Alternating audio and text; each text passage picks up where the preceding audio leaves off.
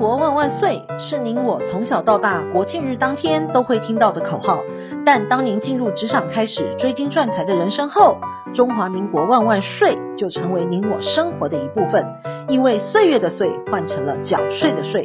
纳税是人民的义务，但节税是您我的权利，所以唯有正面对战才有博胜的机会。聪明的您就是要有强大的应税智商。每周二与五 Cindy 都会与您在空中一起练税功，也欢迎大家持续练功。想税的听众们大家好，欢迎回到想税的单元。本周的新闻重点有五则，提供重点摘要给您。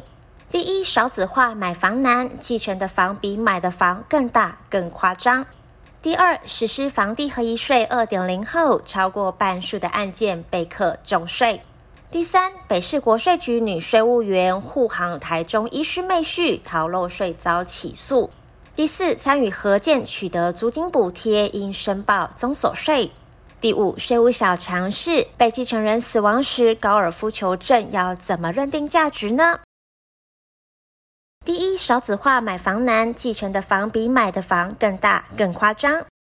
114年台湾将迈入超高龄社会，而高龄化的现象则早已反映在继承移转栋数的统计数据上了。根据内政部的统计，自95年起，继承移转栋数已经连续16年走扬了，跟自99年起连续12年的攀升。去年度的移转面积更超过了263万坪，相当于超过23万座的台北101的规模。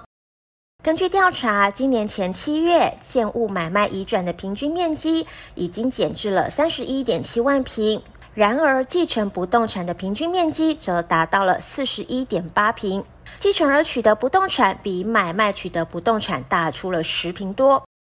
继承移转栋数连年创新高，一来是反映高龄化社会已经到来，二来是透露出财产世袭的现象日益严重了，也因此早些年长辈买的房子，双北以外多是面积较大的透天产品，继承取得的面积比较大，尤其现在很多市面上销售条件不错的不动产，有些继承后因为分家产才拿到市面上出售。例如热门商圈的金店面，当长辈在时，几十年可能都是稳稳收租，长辈不在了才对外出售，换成现金后才可以公平的分配给所有继承人。继承是属于世代间的财富移转，早年长辈孩子生得多，要办理继承时容易出现亲属间意见不同的问题，加上房地合一税上路之后，长辈取得不动产的时间更为关键了。不动产继承除了是人的问题，税务也成为了新的课题。第二，实施房地合一税 2.0 后，超过半数案件被课重税。根据统计，今年首季有半数以上的房地合一税案件都被课到重税了。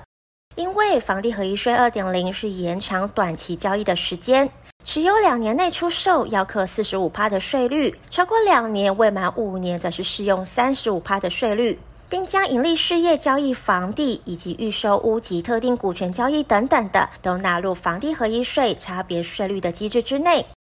观察落入重税的案件，今年第一季共有7768件房地合一税的案件被课到 45% 的最高税率，件数占比接近30%。课征 35% 的税率则有5520件，占比也接近20%了，两者合计就超过50%，等于有将近一半适用房地合一税案件都被课到了重税。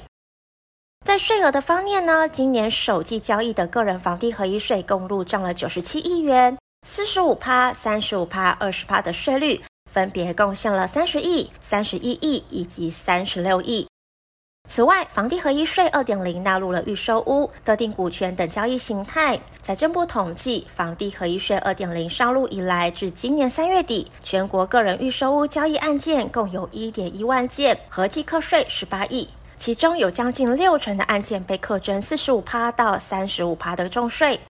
长辈基于爱护子女的心，将房产过户到子女名下。依据法规的规定，不动产因赠与移转而发生的土地增值税、契税应由受赠人缴纳的，但若实际上是由赠与人出资代为缴纳时，依照遗赠税法第5条之1的规定，赠与人代为缴纳各项税捐，应以赠与润并入赠与总额中计算。至于缴纳的各项税捐，可以自赠与总额中扣除的。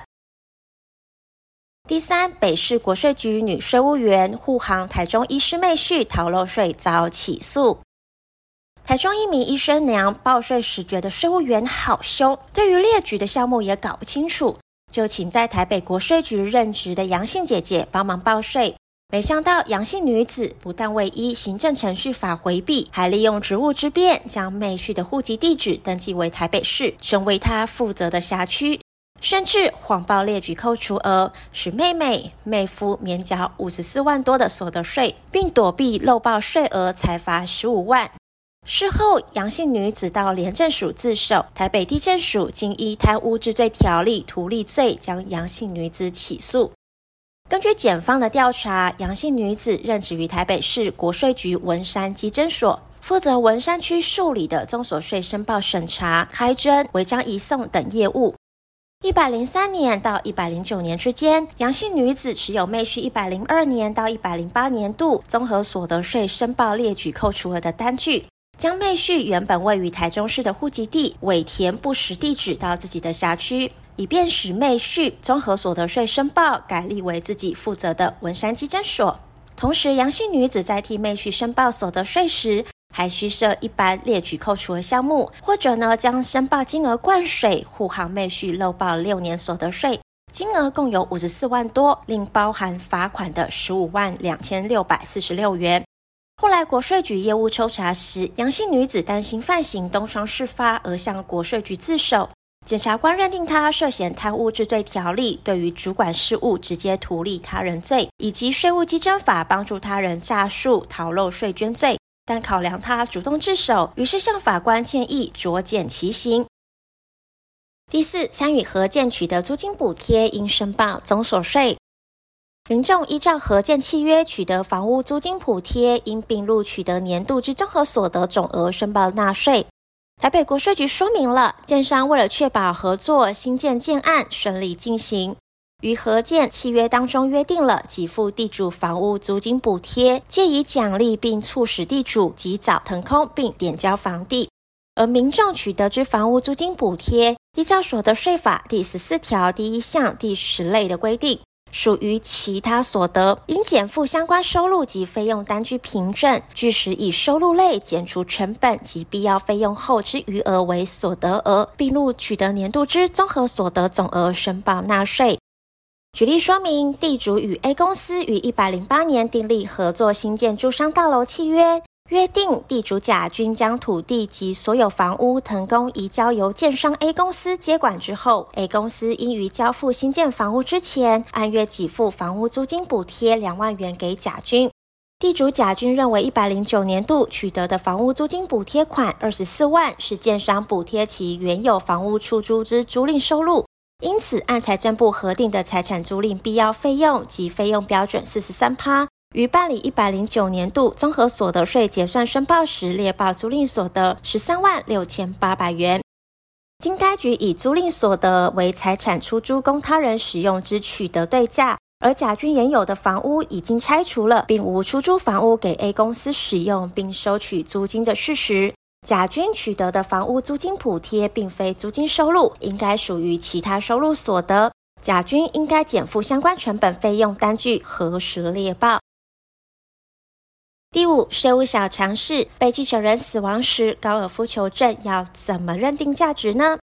被继承人死亡时已有高尔夫球证，依照遗赠税法第1条以及第4条的规定，应列入遗产申报，课征遗产税。其遗产价值依照同法第10条以及施行细则第41条的规定，应以被继承人死亡时之实价为准，就是按照该球证与被继承人死亡时市价价值予以估定。但部分经营高尔夫球之公司，除了发行股票之外，并未另行发售球证，而是采用股东制招募会员。股票除了表彰该公司资产净值之外，积极价值尚包含以会员身份于球场打高尔夫球之资格，非仅止于股权而已。其客观价值的认定，当在公司资产净值上。故此类兼具高尔夫球或圆阵性质的股票，仍应以市场价值估算遗产价值。经营之神王永庆曾经说过，您赚的1块钱不是您的钱，存下来的钱才是您的钱。因此学会节税可以为自己的财富进行另类布局。想要知道更多节税妙方吗？听赏税 Podcast 并追踪卓越的粉丝专页，让您在潜移默化之间学习税务的知识。如果你有省税妙招或是法律上的问题，都欢迎来信或是留言告诉我们，让我们为您指点迷津。本周的重要税务新闻，谢谢您的收听，我们下周空中见。